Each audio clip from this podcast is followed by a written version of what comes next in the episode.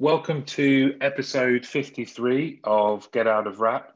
And today is a, it's a first actually for Get Out of Rap. It's with the first with a an international um, guest, someone that I've got to know through the podcast. Joining me today from Amsterdam is Frank Saint Etienne. And Frank is the Global Workforce Management Process Lead at Uber. Frank, Frank, thanks very much for joining us today. Thank you so much for having me. And I really like the fact that you really try to pronounce my name the French way. uh, yeah, originally uh, I'm French and now based in Amsterdam.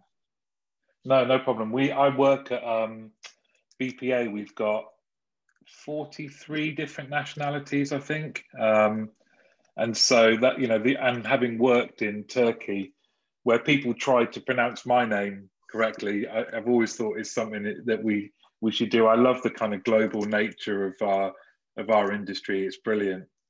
It is, yeah. I have to say I'm pretty used to uh, getting called Frank. to be honest, it's like my uh, my name for a very long time now.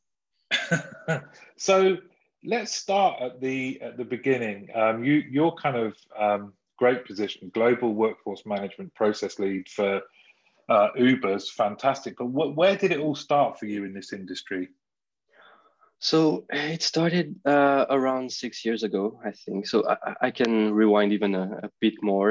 So I joined the, the military when I was uh, pretty young, just for two years uh, as a as a paratrooper, and after that I just decided to take my backpack and travel around Europe and just you know a bit of freelancing work. Uh, I did also a bit of um, freelancing on a web design, this kind of things. Uh, and at some point, I just arrived in Portugal uh, a few years ago, and I decided to stay and finally settle down. And at that time, I wanted to have a more steady job, steady income, and I joined, of course, a call center in Portugal, in Lisbon. It's a huge call center hub, international hub for uh, contact centers. And I started my career as an agent just for a few months. And then I got a position as real-time analyst. And from there, you know, just the full spectrum of WFM. So RTA, capacity planner, scheduler, uh, etc. in this BPO. And at some point I got hired by booking.com in Amsterdam to be one of the global capacity planner and kind of redesign the org we had for the partner facing organization that we call partner services. Um, so pretty much uh, WFM, but apply to different channels, uh, account executives, account managers in different local offices all around the world. So uh, a bit different than normal WFM, I have to say. Uh, and then at some point, I was hired by Uber to take care of a big part of their EMEA business. Wow.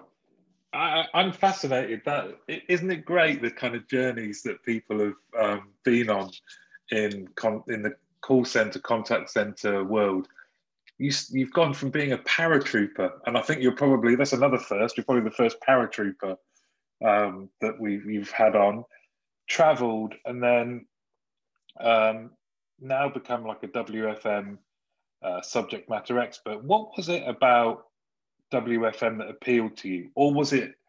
It was it more opportunistic than that in terms of that transition from agent to going into workforce planning?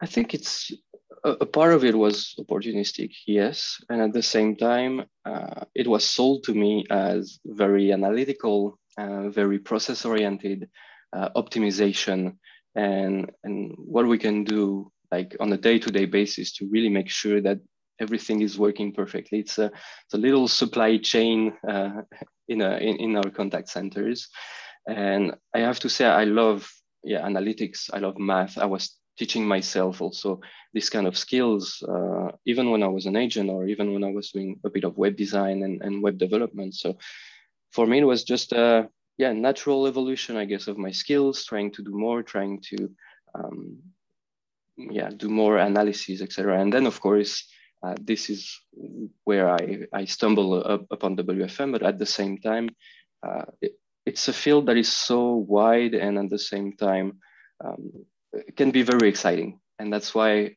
I think uh, that's why I stayed, and that's why I I decided to continue my career in the in this field. What are the elements that are exciting? Because I, I guess my background, and I've got to know far more about WFM from doing this, the, the podcast. But my background's operations, and I and I know my relationship with people in WFM. I get on with them on a personal level, but I didn't quite understand. They felt like they were stopping me doing some of the things I I wanted to do. But I'm I'm open minded. I'm really fascinated by the elements that um, you say are exciting. What what what are those sorts of things? I think the the most exciting part is that we can always find better ways to actually do all this process around, right? Uh, it comes from forecasting. We can always have a, a role to play there, uh, even if we do not do the forecast, for example. So we can have insights, we can have inputs. Uh, and then from a staffing perspective, we know what makes sense also uh, with operation. We can, we can really have um, a very specific conversation about what makes sense from uh, hours of operation perspective or, or the, the different LOB setup that we have in a specific market. Uh, so I think that's what excites me the most is like the different, uh, the little differences between different markets and at the same time kind of a central or global approach on those very defined processes that um, can apply kind of to everyone, but at, at the same time we can really tailor to specific countries and and always improve. I think it's uh, I really like the this kind of graph of what is WFM. You know, it's this kind of um, big uh, big loop, big circle that that starts, but it's always a process improvement, always. Uh, so I, I really like this, and I think um, it's um, you never can rest in a way. It's every week, every month there will be something different that you need to integrate and yeah that's exciting. It never yeah. you never rest. It's never complete. There's always something that. that. needs to be uh, checked. I love that. This the idea of continuous improvement. And was it uh, um, you talk about kind of the different countries. Was it was the first time that you were involved or leading wfm in, in a multilingual you know different geographical locations? Was that booking.com that you uh, so at first I was an RTA for um, it was a Dutch airline company, and then after that, when I actually became a capacity planner and a scheduler, then I was in charge, yes, of the Booking.com account, yes. And what are the different challenges that you face, whether either there or where you are now, when you have got sites in different countries? Do you have to make allowances for cultural differences or? Um, it's not that huge, to be honest. I, I, think most of the the BPOs we are, um, I mean, uh, making business with, they, they, know they are international. They uh, they know how to interact with us. We know how to interact with them. I, I, really don't think there's a lot of uh, cultural differences, at least with their WFM team, their ops team, their management. Then on the ground, could be, of course, but it's it's not visible, to be honest. It's uh, very, uh, we have the same kind of discussion with all our partners. And we can't we can't talk about WFM right now without talking about the impact that the pandemic has had. Talk talk me through that. What was that like? You know, when that first the magnitude of it was started to be realized, and you you had to make that transition from contact centers to the to home that was that was huge. it it took us like uh, pretty much by surprise, like everyone else, I believe. Um, and I, I, think we had the the chance to really have uh, a lot of support from uh, everywhere, like especially from from the global perspective, global teams, uh, to make sure that everyone is aligned. And then, pretty much from day one, we had big alignment daily with everyone from leadership team, extended leadership team, from the different regional leads to inform us of what is happening and keep us in touch, like kind of a war room, pretty much like every day. Uh, and I think we were extremely fast in providing, at least for the BPOs, we provided ourselves uh, AWS access to, uh, to the tools. So it was done very, very fast. Uh, that was not the main problem. I think the, the biggest challenge that we saw was from uh, forecasting perspective and, and kind of have an idea of what is going to happen, right? Everyone was a bit mm-hmm. flying blind and was like, okay, so what's going to happen? What is the optimistic scenario? What is the very bad scenario? Um, and how we will be able to uh, like check if our staffing is correct or not, uh, react to any little changes in lockdowns or things like that. And I, I think that was the, the biggest part, but we executed very quickly uh, and we didn't have that much challenge in the end. So I think we ended that pretty well, to be honest. It's well, it sounds it. it. And for you, we were talking just before we started recording. It's like like a lot of us, I guess. It's been about a year since you were back in the in the office. What's your how have you adjusted personally? What's your setup like at home? I imagine oh, you like Minority Report. You've got about twenty five screens. No, no, no. I, I only have like two screens and technically the third screen of, of my laptop. But uh, yeah, a little bit, still quite of uh, a bit of real estate.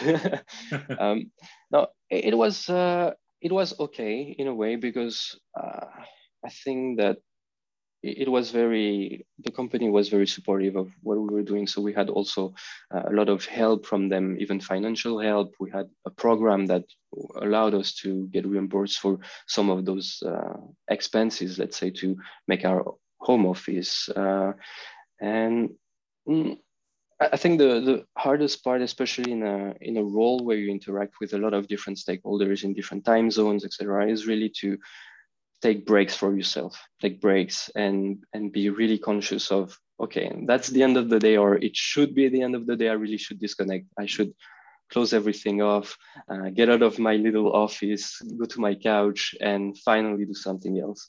And i think that's the the biggest problem this kind of where do you disconnect? When do you take the day off pretty, pretty much? When, when do when your day starts and when your day ends uh, but you get used to it. At some point, you you know that even some days I have some calls with uh, different time zones, so maybe it, mm-hmm. they're going to be a bit later in the day. So I will indulge and take a, a, bigger break in the middle of the day, for example. So it's it's something that you need to to be very conscious about. Yeah, it's fascinating, isn't it? Is there anything that um, has surprised you from a WFM perspective that you've learned as a result of the pandemic? Hmm, that's a good question. I think, um, yeah, I think, uh, for example, we have uh, in Uber uh, something called the green light hubs. So those are specific locations, like in-person location uh, in different cities where the driver partners, delivery partners, they can go and they can receive support, uh, in-person support.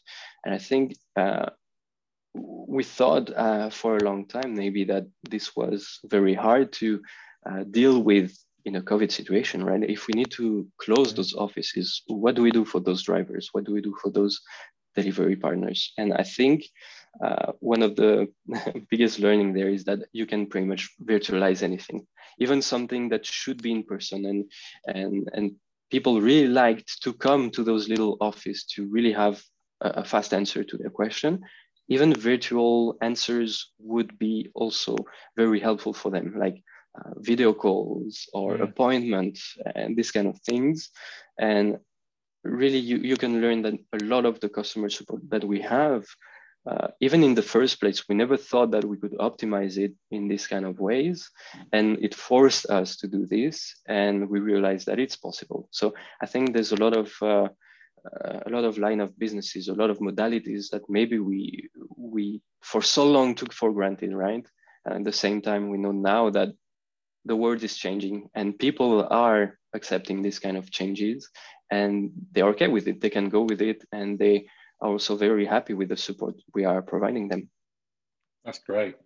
Have there been any sort of trends or um, maybe just kind of even the people that have now had to work from home rather than a central office are you seeing anything different in their ability to deal with customer contacts or um, are they taking less time away from the phones less sickness? Is there any of those trends that you're seeing?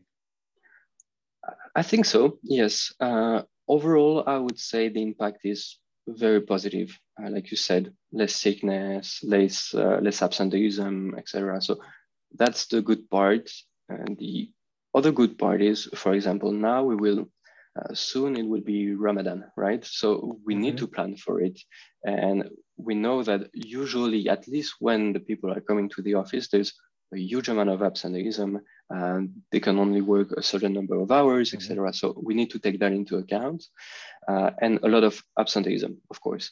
But now we also know from last year that working from home, this is a clear solution for all of them, and there is almost no absenteeism. They can really uh, take care of their their everything they had to do yeah. on their own plus their work at the same time uh, in a in a much better fashion so I think it's a great improvement. The, the only downside, in a way, is that, of course, it's technology. There can be a lot of problems. Servers can go down and, and technical issues. But overall, yeah, I would say it's uh, it's a big plus. I think um, just talking to people within the um, industry, one of the things, specifically knowing I was talking about um, chatting to you today, someone was asked me to ask you around that they're seeing in their centre, and it's just a couple of centres, not um, spread around, um, but they're they're kind of trying to get their head around the challenge of holidays, so that they've seen people taking less holidays, maybe because they're working at home, and no one really knows. Certainly in the UK, we don't know when we can plan really to be able to take holidays again. Is that something you're seeing from your position?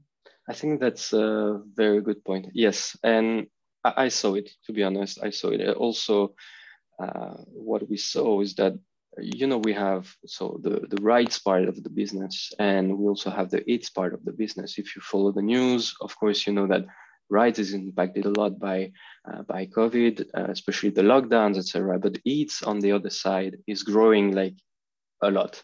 Uh, mm. So a lot of those contacts uh, and a lot of those LOBs, specifically on the eat side, were uh, growing and growing again and again and again, and we were sometimes lagging in staffing or we had some gaps. And of course, uh, I think there there was this kind of way of not really checking with the with the different sites about these kind of things about what kind of vacation the agent needs to needs to take. Even if the lines are are crazy or you need mm. of course to to plan this with the different sites and i think we, we forgot that a tiny bit uh, at least on on this side of the business. On the right side yes we were planning it uh, especially because uh, if we were carrying extra capacity, then we needed to do something about it. And, and what else can we do? There's a lot of vacation. Okay, pushing them to take vacation, and then of course training them maybe on, on different LOBs, etc. So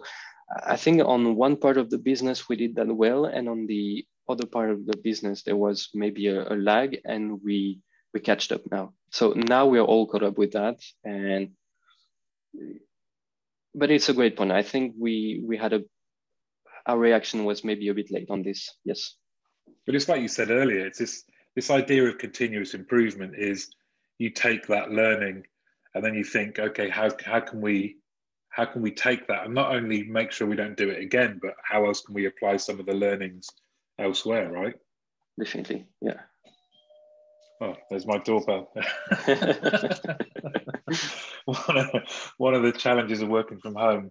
Um, what else has kind of surprised you, or what are the, some of the learnings that you will take forward into the end of the pandemic that you think workforce management or some of the that, the real time analysis and data?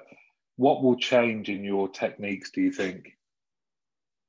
Um, overall, or just because of uh, of COVID? Well, both. Both. Uh, overall, I, I would say that since, it, like we said, it, it's a it's a circle, right? It's a it's an mm. improvement uh, loop, feedback loop. I, I think the the biggest challenge, usually, at least from what I see, is from a forecasting perspective. I think forecast is the foundation of WFM, right? Mm. How can we actually do the rest? How can we staff? How can we schedule if we do not have uh, proper visibility on what is going to happen? Uh, and I think there there's still a lot of improvements to be had, uh, but at the same time, it, it's really having this kind of relationship with the with the different stakeholders. At least mm. our stakeholders, our internal stakeholders, are pretty much responsible for uh, their own forecast on their side, and then of course we give our insights on what is happening on the ground. We check if it's correct or not. So um, I think if if the forecast is good, then all our processes are really, really well in place already, and, and we know what we can also improve, but it's working perfectly. Uh, anytime there is a little miss or something is happening on a forecasting side, then of course the, the repercussions can be quite huge in the end. And I think uh, having this kind of relationship with the people that are actually handling uh, forecasting is is really is really the best way to go. So we have a lot of discussions between ourselves. We, we really, I consider them also kind of one team. We, we are almost mm. one team. And I think that's the kind of relationship you want to really uh, push and secure in, in your organization or when you are doing uh, WFM. So that's for me, there's still a lot of improvement to be had there, but overall, that's uh, that's one of the biggest part I, I always insist upon because it, everything falls after that. Uh, but then from a COVID perspective, I, I think the one of the like one of the big push we did at least was really push for more cross training and i think that's really important. Like have your agent skill on way more than just one lob one specific lob one modality. So if they can be cross-trained on, on different type of LOBs or even modalities, if the, they have the different profile, uh, then I think we really see the value of uh, slowly getting more and more of this in place. And the same for our different LOB setup. I think it's something that we improved a lot uh, over over the, this period. Like, how do we set up exactly the work that we are sending to our partners in, in the BPOs. Uh, it, it, does it make sense? Uh, are the team sm too small or are the team too big? What is happening with uh, different contact types that we're sending them? And I think the, the whole setup uh, pretty much uh, needed a, a, little fix, especially with COVID and a lot of uh, contact types that were shifted by, the, by the pandemic. So this for me is the biggest learning of COVID. Like cross-train your agent, make sure that you have a very good relationship with everyone involved in your forecasting process. And yeah, um, always improve. I think that's uh, that, that's pretty much what I have in mind always. I love those. That's three great tips. Um, cross train cross train your agents to get greater flexibility of your where you can put people. Um, develop strong stakeholder relationships and always improve. Those are they're, they're great. Um, just on the stakeholder and management and relationship building, I guess it's something that perceptions are dangerous, aren't they? The perception sometimes you might have of WFM is that those aren't really the key parts of the, the job, but they really are, aren't they? And I guess as you progress, as, as you've done, they do they become more and more important the stakeholder relationships? Oh it does oh, for sure. Uh, i think that's uh, uh, to be honest is one of the biggest part of uh, of my day at work. Uh, make sure that yes uh, all right. For example i, I see the, the forecast that is coming to the bpos so i have a look at it. I know that is it realistic or not? Why is it dropping that much? So of course I reach out to the people uh, in charge of it and I check what is happening. If they have an insight, what is happening in their country, uh, then I need to inform the different um, POC, let's say in the in the BPOs, like, all right, so this is real, it's gonna happen. So how can we make sure that we we close those gaps or or here we will have some of the staffing? So uh, we need some training but for training i also need to speak with my internal stakeholders about L&D uh, is the training in place? Um, and I, I believe that most of my day is actually speaking to a lot of my colleagues and try to make sure to have all the answers. And the opposite is true. Uh, usually they come to me when they have any kind of question for even the future of the market, like, oh, okay, we want to uh, change uh, one LOB or we want to take one LOB that we actually handle internally, for example, in one of our uh, internal uh, contact center, and we want to push that to the BPO side. Um, can you run the numbers very quick? And then I, I do that. And most of my day is, yeah, I, think this is really uh, one of the one of the biggest skills that I have to display these days, for sure. Does that um, just thinking about that then, when people come to you and say, dependent on your forecast or your numbers, they will or won't make a decision. Does that do you feel that pressure that comes with that kind of responsibility?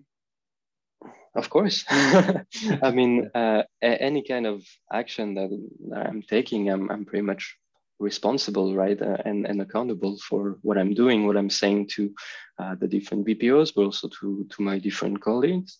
Uh, yes, there, there is a kind of pressure, but um, at the same time, I know that we are all working to make the best of it. Uh, so we can make mistakes. It's fine. It's not. Um, it's not the end of the world. I hope. um, but overall, yes, there's a there's a margin for error, um, and it's still. I would say when we have clear roles and responsibilities, when we know which which person is actually responsible or accountable for different things, different deliverables, then it makes things much less stressful in the end because I know what I'm responsible to, um, and yeah, I, I think that's uh, that's the key takeaway. Like if you know the clear boundaries of the different roles, the different uh, people involved, then the stress is not really there in the end and and mistake is um, is always there. We can always learn from our mistakes. That's great. Has the um has the development of technology from a um, just a scheduling forecasting maybe as that has advanced does that mean that within your world and your um, the work that you do does it mean that more of that becomes about your interpretation of data and understanding the kind of so what? You know the technology is telling me this but what does that actually mean? And then how you communicate that and how you use that to change or make um, decisions. What i'm saying is is a tech as a tech as, have you seen technology advance to the point where it can do a lot of the work? And then that means that your position and the roles that you do that's changed slightly. Uh, in a way uh, at least from my career i have not seen so many uh, technological improvements to be honest on the wfm side. I, I know it, it's there. I know uh, there's a lot of uh, new tools and, and and suite of tools are much better at, at like you said giving you something and then WFM people have to interpret what the tool is actually telling them. It's not really the idea of uh, that I have because on our side usually we have our own internal tools, especially in, in, in big companies like mm. Booking.com or, or yeah. Uber. We develop our own tools. We have a specific uh, analytics team, you know, uh, analytics insights. So uh, if we need a dashboard build, if we need something built, then we can always reach out to those people and, and they can help us with that. So, but mostly internal. So that's why I'm like, yeah, not really. And at the same time, I know that we are pushing for it.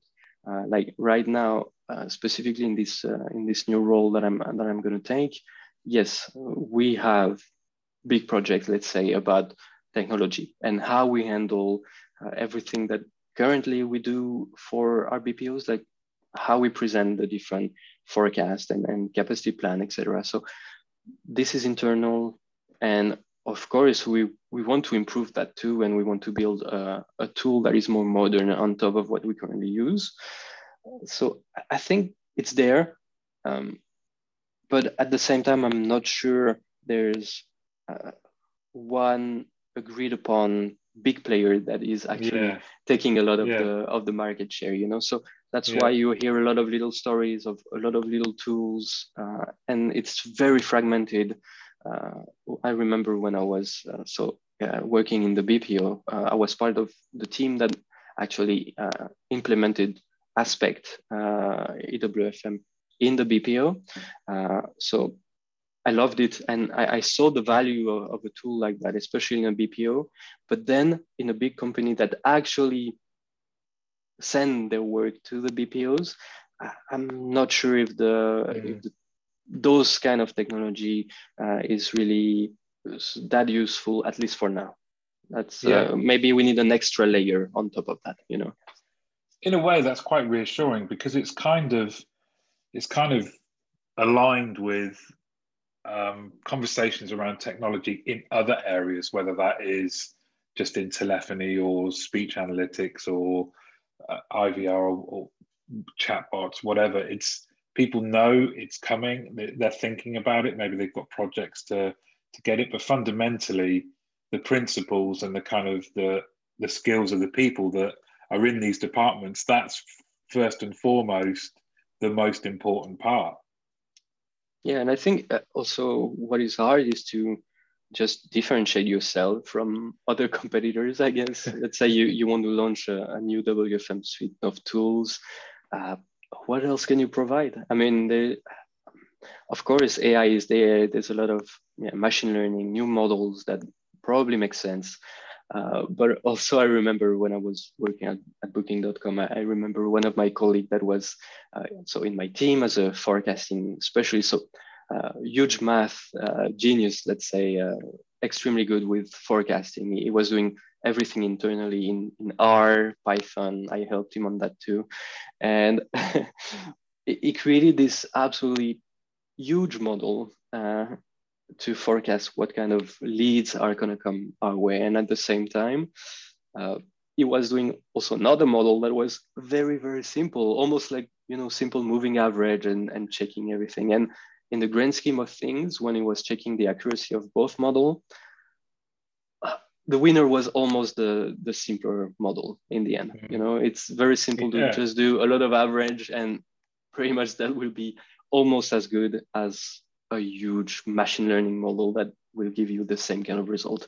So innovation, yes, but at what price? You know, like yeah. what is uh, what is the what is the goal in the end? Is it to be a few percent more accurate, but have a very very complex tool that only a few person can deal with, or do we still continue with processes that are way more simpler, but at the same time uh, can be understood by a lot more people? it's it's great, isn't it? I like well, I like that kind of. You've got someone who who is a like like you say a mass genius, but comes back to maybe something. Sometimes is he's got all this knowledge, but it's come back to something quite simple. It's kind of um, it's, it's good. It's good to hear. For for you, as I know you're interested in the industry as a whole. Um, where what when you think about the future of customer contact, the future of um, contact centers, call centers. What does it What does it look like to you? I think it it, it comes down to um, be a lot more in touch with what the customer wants. Uh, at least what I see, and we are really trying to push for that also at Uber is uh, what makes sense for different markets as modality mix, for example. So other people really wanted to always call us or not? Or is uh, a simple, um, let's say, email support enough? Or do they want the chat? Because we know that chat, for example, is going like crazy. People really like the chat. I love the chat, for example. If I have the choice to pick up my phone or actually chat with a customer support representative, I will probably use the chat. So mm-hmm. I, I, think uh, to be in touch with that as a WFM is also uh, as um, let's say customer service as a whole, right? Contact contact support. So. Mm-hmm. I, think that's really important. Trying to figure out what the customer wants, how the customer want to interact with us, which channel, which channel should be the most important one, and then when we know that, what kind of improvement can we do uh, to the other channels? Because maybe they will be used less. So what do we do? Do we improve that? Like you said, maybe better IVRs or automated uh, phone service or, or even automation on the email side because a lot of question can be automated. So I think it's really uh, trying to, um, in a way, uh, get rid of as much interaction as possible, but at the same time, focus on really the important interaction. Only the interaction that really requires something a bit more in depth should be handled exactly the way the customer wants. But for the rest, it should be more about optimization, automation, etc., etc. That's really I how I, I see the, the, the moving forward. I love that because you're thinking about it's the focusing on the quality of the interaction is such a, such an important point. It's funny, isn't it? Because we we call this a phone, but when it rings and it's a phone call, it it, it worries me. I don't want to. I don't want to. I don't want to answer it. It's because I'm like you. And All anytime I would choose if the chat is responsive and um, quick, helpful. I will always choose chat. Always. Yeah. Also, like on the phone, I, I think like uh, if you were an agent at some point in your life you have a, a different view of what is a phone call, right? when your headset is is just ringing call after call Non-stop. after call after call in the in the peak hours. Yes, yeah. at some point you even in your personal life you're like, no, okay, um, I don't really like the phone calls. A hundred percent agree with that. A hundred percent. The, the moment you've done one day on the phones, I think you're scarred for life, aren't you? You never want to. Yeah, you never want to take a call again. and then when, um, for you personally, you kind of um, had this fascinating kind of journey, and um, it's obvious you are a, a subject matter expert, but for people who might be thinking about going into um, WFM, or maybe they've taken that first step, what's the what are the important bits of advice that you would you would give them? Mm, I would say really like listen to or try to get as much knowledge as you can from uh, people that are already in the field uh, like colleagues that are a bit more senior and can really uh, teach the ropes. Uh, and I think there's also much more training available than when I started, for example. Um, uh, there's a also a, lot of improvement on the on the call center school uh, trainings, for example. That I know one of my colleagues uh, here at Uber took it, was extremely satisfied with it. And after that went on to be um, uh, certified you know by the society of workforce uh, planning professionals. So that, that's the proof right? That the training is working. He learned also a lot from from us and and different um, teammates in different teams. So i think the in a way wfm uh, in in its core is not the most complex but then everything that is surrounding it and and how you how you interpret the data like you said etc and all this analytical work behind is really what makes you uh, a subject matter expert on wfm or not. So i think yeah learning a bit of analytics always helps uh, deep diving into some data uh, and then learning from uh, more seasoned professional in your own org.